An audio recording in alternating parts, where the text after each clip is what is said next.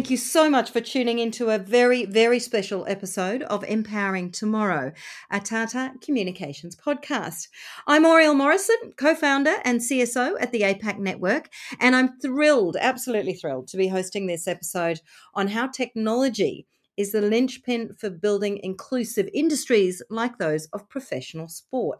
Now, I say a very special episode because it is just that a very special episode, because Singapore's biggest flagship event of the year, the Formula One Grand Prix, is just around the corner. Now, this, of course, is an event which is attended in person by hundreds of thousands of people, but it's also viewed by millions more right around the world who are watching it as much for the high octane racing as for the dazzling nighttime views of the of the Lion City. The Singapore Grand Prix is certainly iconic, to say the least, and an amazing event if you can attend it in person yourself. Tata Communications is the official broadcast connectivity provider of the F1. And in the spirit of this podcast, Empowering Tomorrow, we are taking the opportunity today to discuss the alliance between technology and sports. Now, today we're clearly chatting about Formula One, but we're also talking about how technology is changing the game in so many ways, specifically when it comes to promoting diversity and inclusion. Now, it may not seem quite so obvious on the surface, but sport and technology work very, very well together to bridge access and in- inclusion gaps. So, to unpack exactly how, I'm very excited to introduce you to today's panel. We have joining us today broadcast journalist and one of the leading female voices in Formula One, Rosanna Tennant. Welcome, Rosanna. Wonderful to have you with us today. Thank you so much for having us. Uh, we have also with us President at United Women Singapore, Georgette Tan. Georgette, welcome to you also. Thank you so much. It's lovely to be here. And we have the Chief Strategy and Innovation Officer at Tata Communications, Tri Pham. Tri, welcome. Thanks for joining us. No, thank you. Very excited to be here. So happy to have all of you with us today. So, uh, Tri, let, let me kick things off with you. As the Chief Strategy and Innovation Officer at Tata Communications, I'd love to get your thoughts on why the F1 for Tata. I think the F1 is a is an amazing example of how um, technology and sports um, work together. Um, this story goes back about over 10 years ago when we were looking to raise awareness about our global solutions of how we enable digital transformation on a global basis. And we were looking for something to build a brand to raise the awareness of our capability. And there was no better example that demonstrate the, the kind of technology challenges that face when you try to do these sporting events. So in these events, there's a lot of data that's floating around. Uh, one, you have like 300 sensors in each of the car, and each sensor is broadcasting about over a million telemetry data points a second. And then you got 20 cars um, in each of the races. Then you got sensors on, the, on in the, each of the stadiums that's collecting information about the weather and the temperature and the, and the humidity and, and, and the track and everything. And all that information is, is actually being analyzed in real time to make real time decisions during the middle of the races about pit uh, strategies, about tire strategies, what you're doing with the car. And then on top of that, we have cameras throughout the stadium that's collecting feeds on what's going on around the races. We have cameras in the cars collecting what the, the, the, drivers are seeing. All of this is being um, captured, uh, set back to a central location to minimize the need of having people, not sending a lot of people to different locations, and producing and processing all that, and then going to a live broadcast. And this is being done for every race around locations all around the world. And we were so proud to show how we can be part of this, um, uh, enabling this kind of adventure in a way that's very cost effective and enabling the Formula One to do even more things to improve the, the fan engagement. We're talking about like 500 terabytes of data that's being shared set across um, each one of these races. So amazing um, challenges, and you know we were just very happy to be part of enabling the solutions and being, being a partner to Formula One in such an event. For, for, true for the lay, lay people amongst us, what does 500 terabytes look like? Uh, it looks like uh, watching probably, I would say, a thousand movies. Wow. thousand like what, Netflix shows of movies. Wow! Just so that motorsports fans around in one the world race, in one can race, watch yeah. the, the F1 experience from anywhere. That's amazing. That's quite incredible. Uh, so well done to Tata Communications uh, on on that. Now let's talk about bringing F1 to the world. Rosanna, I, I wanted to speak to you now. For those listeners amongst us who don't know Rosanna, Rosanna led the race commentary in 2021 and had the honor of becoming the first female to call an F1 race start. That is a pretty special. That is definitely something to be very, very proud of. Rosanna, how did that feel? It was a little nerve wracking, Oriel, I've got to say. It's a huge honor, a huge privilege to even go into a Formula One commentary box. That there's a lot to take in. You've got a lot of screens. You've got to watch the 20 cars. You've got to have eyes all over the grid. It was nerve wracking, but what a thrill! And um, it's just been great to be to be part of the Formula One team, bringing that coverage to, to viewers at home and viewers around the world as well. Did it give you this sort of feeling that you've got a real sense of responsibility here? Uh, obviously, being the first female to call an F1 race start? I think yes, but I think my job first and foremost is to do a good job. You know, I don't walk into the commentary box thinking I'm a woman, I work in Formula One, and I'm a commentator, I'm a presenter. I think I'm a presenter, a commentator, I work in Formula One, and I happen to be a woman. And it means that it all comes down to the hard work and preparation that we all do going into these events. And if people are happy to hear a woman on the on the air, that's fantastic. But really, I need to make sure I'm doing a great job so that they have no worries about it being a woman in the commentary box. So, so we've just heard some amazing stats from Tri talking about, you know, the 500 terabytes of, of data generated per race, which, uh, as Tri explained, was like a thousand videos or something like that. How much fun is the live broadcast and, and doing it from from from the media box? And and how much is it is it changing? As of course, media consumption has changed dramatically over the last few few years and, and technology evolving alongside that. Yeah, it's a huge thrill. And live broadcasting now has evolved immeasurably. I started working in Formula One in 2013 and it was just as everyone was really getting on top of their social media accounts as well. So we don't just have the live broadcast, we've got a lot of shoulder programming around the sort of lights going out and the checkered flag being flown. People want more, and you've just got to continue feeding that beast. So we're kind of live across the weekend. As I say, it's not just about covering those 72 laps um, for an hour and a half. You've got to delve deeper. You've got to tell more stories. People want to know more about the drivers, about the cars and the technology. And Felix mentioning all those data points on the cars and from the tracks and information about weather. It's up to us to package that up in a digestible way for fans to understand it around the world. How much of a window do you have in your position to see what what's happening with the evolution of tech of technology and so forth? Well, I'm very lucky because I've been working so closely with Formula One over the last decade. Uh, I get to go into the amazing um, event technical center that we have on site in Formula One, and it's just amazing to see how much it's changed and progressed in recent years. There are so many different departments all working very quietly, I have to say, in this amazing broadcast center, very different to the noisy track outside. Everyone working seamlessly together, relying on data points, relying on Tata Communications. Um, and that's Team Radio, that's graphics, that's the director, the producers, people putting out replays. Um, and it's just become so much faster. Oh, it's just fascinating. It's absolutely fascinating to think just how much technology has evolved and and and sports along with it. Um, and of course, as a as an F1 fan, just amazing uh, to watch. Now, Georgia, let me bring you into the conversation here. You do some amazing work with women as a diversity leader. Can you tell us, uh, just kick things off by telling us just a little bit more about the work that you do with United Women Singapore? Thank you for asking. Um, yes, uh, United Women Singapore, UWS, um, we're a Singapore based uh, non-profit and our area of focus is that of women, women's empowerment, uh, gender equality, and really building the pipeline of future women leaders. And we do this in a number of ways, a number of our programs that outreach um, to girls, young girls, young women, and of course, women um, here in Singapore.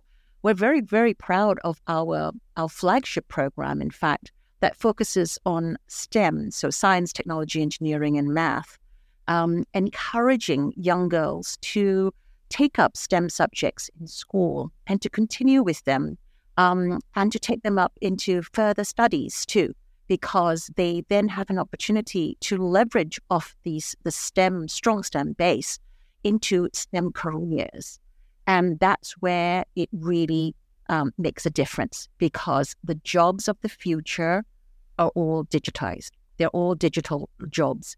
And a strong STEM base will give these young women such a leg up in their career path. And we all recognize that in the long run, this is what's also going to make a difference in narrowing that gender pay gap that we know exists everywhere around the world. So we're very proud of the work that we do. Um, obviously, STEM is, is very much the focus. We run other programs around um, addressing the issue of domestic violence. So here's the interesting thing. While we are a women focused organization, we actually also run a program that educates boys, young men, because we believe that when you educate a young boy, a man, about the value that women play in their homes, in their schools, in the uh, community, and at work, that's the magic formula that gets us to this point of gender equality. Oh, it's incredibly important. What sort of response are you getting from these kids, Georgette? Oh, am- amazing. We we are pretty much oversubscribed whenever we run um, an outreach program, uh, particularly for the slightly older girls. I think they recognize that it's it's part of what they need to do to get ahead. So, an opportunity to be mentored by industry professionals, um, an opportunity to hear role models speak about their own professional journeys and challenges that they faced, and the opportunity to pick up skills along the way that these girls, these young women know will be extremely useful when they want to get ahead in, in their careers. So, absolutely, we're seeing great response. Um, and, you know, we're also getting great response, not just from the young women and the girls, but also from the community.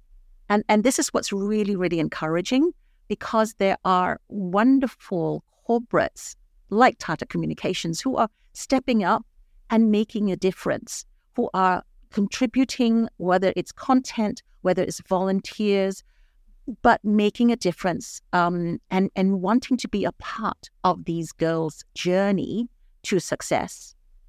How does it make you feel thinking that the young girls that you're talking to, the young girls that you're, you're and boys, as you've talked about, that you're mentoring today, could be playing some incredibly crucial roles in, in any industry, including, of course, high stakes environments like Formula One? It's a good question. I think absolutely. You know, we're very focused on the here and now and getting them on the right path. And in many instances, uh, many of our the girls and the young women in our programs come from less advantaged households, right? And they may not have the advantage of having a relative or a friend do introductions for them and open doors for them.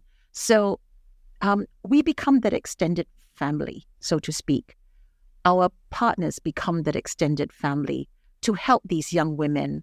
And I think we're all um, very focused on what we can be doing to make the lives of these young women, who, by the way, are all very competent, very smart, and very hungry uh, when it comes to wanting knowledge and wanting to upskill themselves.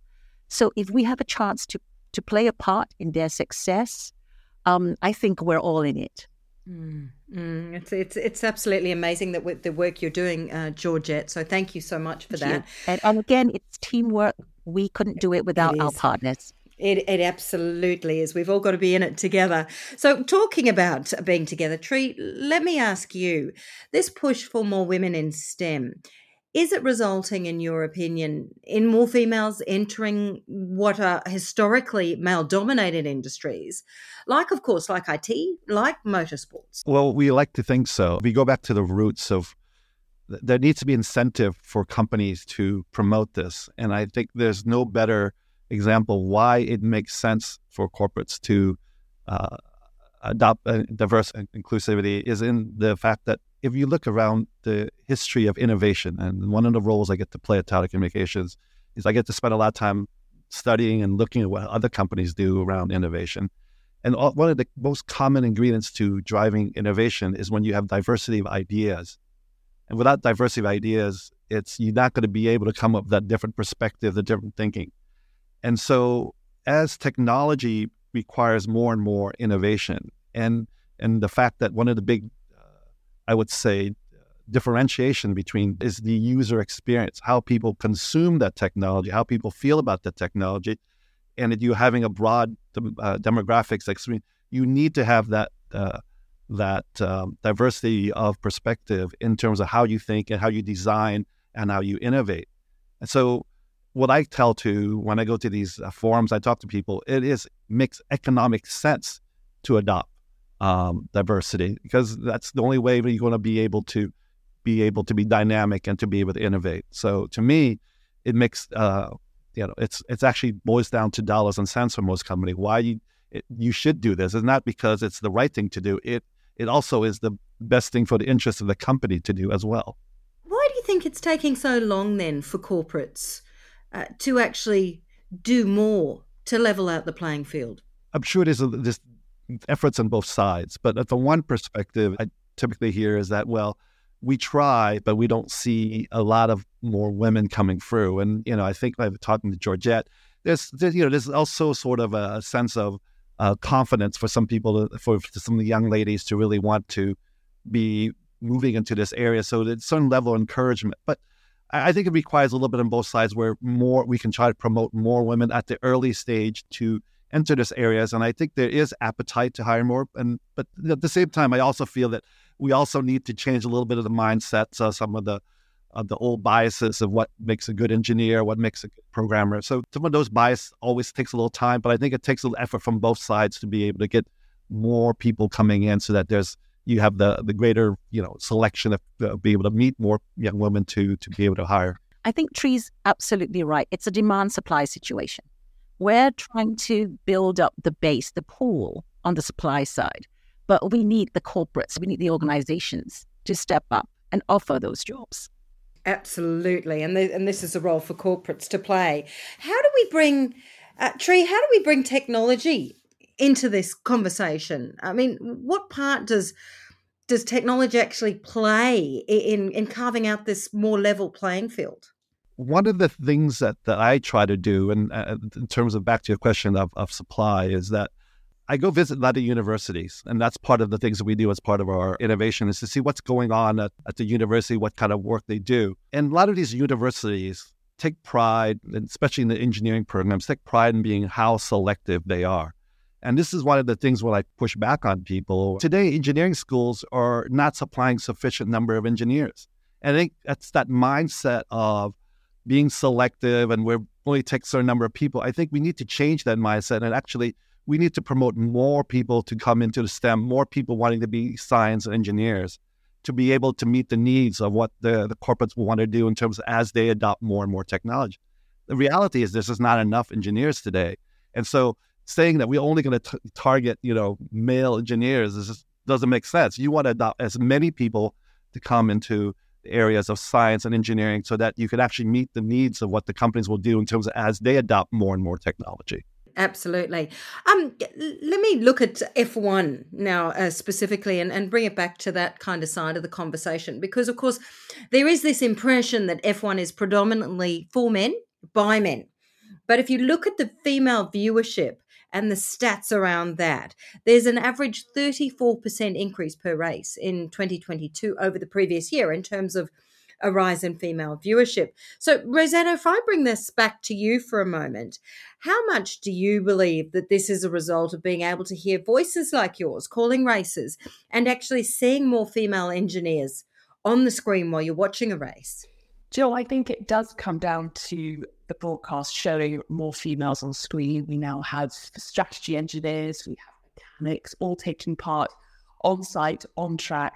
Um, and so obviously that helps raise the profile. But I think in the same way that Georgette was talking about being that extended family to people who perhaps don't have contacts in the STEM, technology, engineering areas and motorsport uh, and motor racing more broadly, we have to provide that network for young people who are considering their options both at school, college, university, and for their, their future careers. And so there have been several initiatives set up over the last few years. One was started by Susie Wolff, who is a, a former Formula One reserve test drivers. She set up Dare to be Different a long time ago. That then morphed into the FIA Girls on Track um, UK program. And there are multiple uh, versions of that globally, one in Australia as well, run by uh, the teams out there. And that's trying to get more young females interested in STEM subjects, just to get them dipping their toe in the water. Because I think, as Tria needed to, you know, it's not a lack of confidence, it's a lack of confidence. And sometimes, if you're not exposed to these potential career avenues or subjects, you don't even know they exist. You don't think they're for you. And so, just to give people that opportunity to experience those at a young age, to really just plant the seed that will then germinate. Um, we've also got just recently a, a new racing series called F1 Academy, slightly following in the footsteps of W Series, which is also an all female category. But F1 Academy is now supported by Formula One. And I think that shows that Formula One is being very forward footed about this. They want to support young women getting into motorsport. And we talk about increasing that talent pool. That is exactly what F1 Academy aims to do. They want to increase the female talent pool both on and off track so that they can sort of maximize the opportunity and potential of young female drivers because people might think, well, the female drivers just aren't good enough, but perhaps they're just not getting those opportunities. And I think it's also about having the right experience because you can't just suddenly say, right, well, we need some female drivers, let's put them into the sort of feeder series, the pyramid Formula One. If they haven't had the experience of racing such as with lots of people watching or the pressure to do well. So it's trying to nurture the talent early on so that when they get those opportunities, they can really perform. How much do you think these initiatives are actually making a difference when it comes to increasing the number of females in the industry? I think it is making a difference. I think it's obviously not a, a sort of a quick fix. It's not putting a plunge over it. We want this to be a, a proper change and one that will continue into the future. So I think it's going to take some time. Obviously, these initiatives were started up uh, sort of around about 2015, 2016. So to see that sort of trickle through, it's going to take time. We're not going to suddenly have a young girl suddenly being a team principal on the team. It's going to take a long time for them to acquire that experience, that confidence. Um, and having said that, we have had a female team principal in Formula One, and Monisha Kaltenborn, she was the team principal of Sauber uh, pretty, pretty much 10 years ago. Um, and Susie Wolff, who I mentioned, who set up Dare to be Different, uh, and then went on to be a team principal of Formula E of the Venturi Racing. She is now the managing director of F1 Academy. So we've definitely got people coming into the sport. I've worked with F1 in schools as well, and a number of those uh, children, because that was for, for both uh, male and female, um, some of those are now coming into the sport. It's great to see those faces sort of achieving their dreams because I used to talk to them when they were young and part of F1 in schools. I watched the energy, I want to be a mechanic in the sport. And it seemed a long way off because they were young, they were 14, 15, but now time has, you know, ticked on by and now they're entering into the sport. So it's definitely working. But it's about us, it's about companies like the occasions working with these initiatives to make sure that young students are aware of the opportunities available because I think sometimes, and I'm sure at the time, they know schools don't have the chance to really invest in every single child and tell them all the opportunities available. So where corporates, so initiatives like the ones I've mentioned, can work with the children, uh, that is the best the best way really to help them on their way. I, I, I just love that. I, I, think that's incredibly important. Um, Georgette, you would have a view on initiatives, things like what Rosanna's just been talking about, like Girls on Track. What do you think when it comes to these kind of initiatives? Look, I think the more we can expose these girls to what's happening, what the trends are, and where where technology is taking industry in the future, and then giving these girls firsthand, just not knowledge of it, but the opportunity. I think that's where it's going to make a huge difference. These girls are, again, you know, um, it's not a matter of competence; it's a matter of confidence. We want these girls to have both the competence is what we're all giving them, the training, and the schools are doing that, institutions of higher learning, all doing that. But we, as their support structure and, and the broader extended family, we're here to give them the confidence. And we're here to help open the doors and give these girls opportunities, whether it's an internship, whether it's job shadowing, or just an opportunity to listen to some of these women and their journeys that they've taken. the path they've taken and, and, and sometimes the challenges. They, these young women need to understand they're not alone. And then having um, some of these women mentor these young women, these girls, that's going to make a huge difference uh, in the path that these girls take. It's about getting them, getting them on that, that path, but also keeping them on that path because there's lots of distractions. There's lots of challenges along the way, and some of these girls may choose to, to, to step off.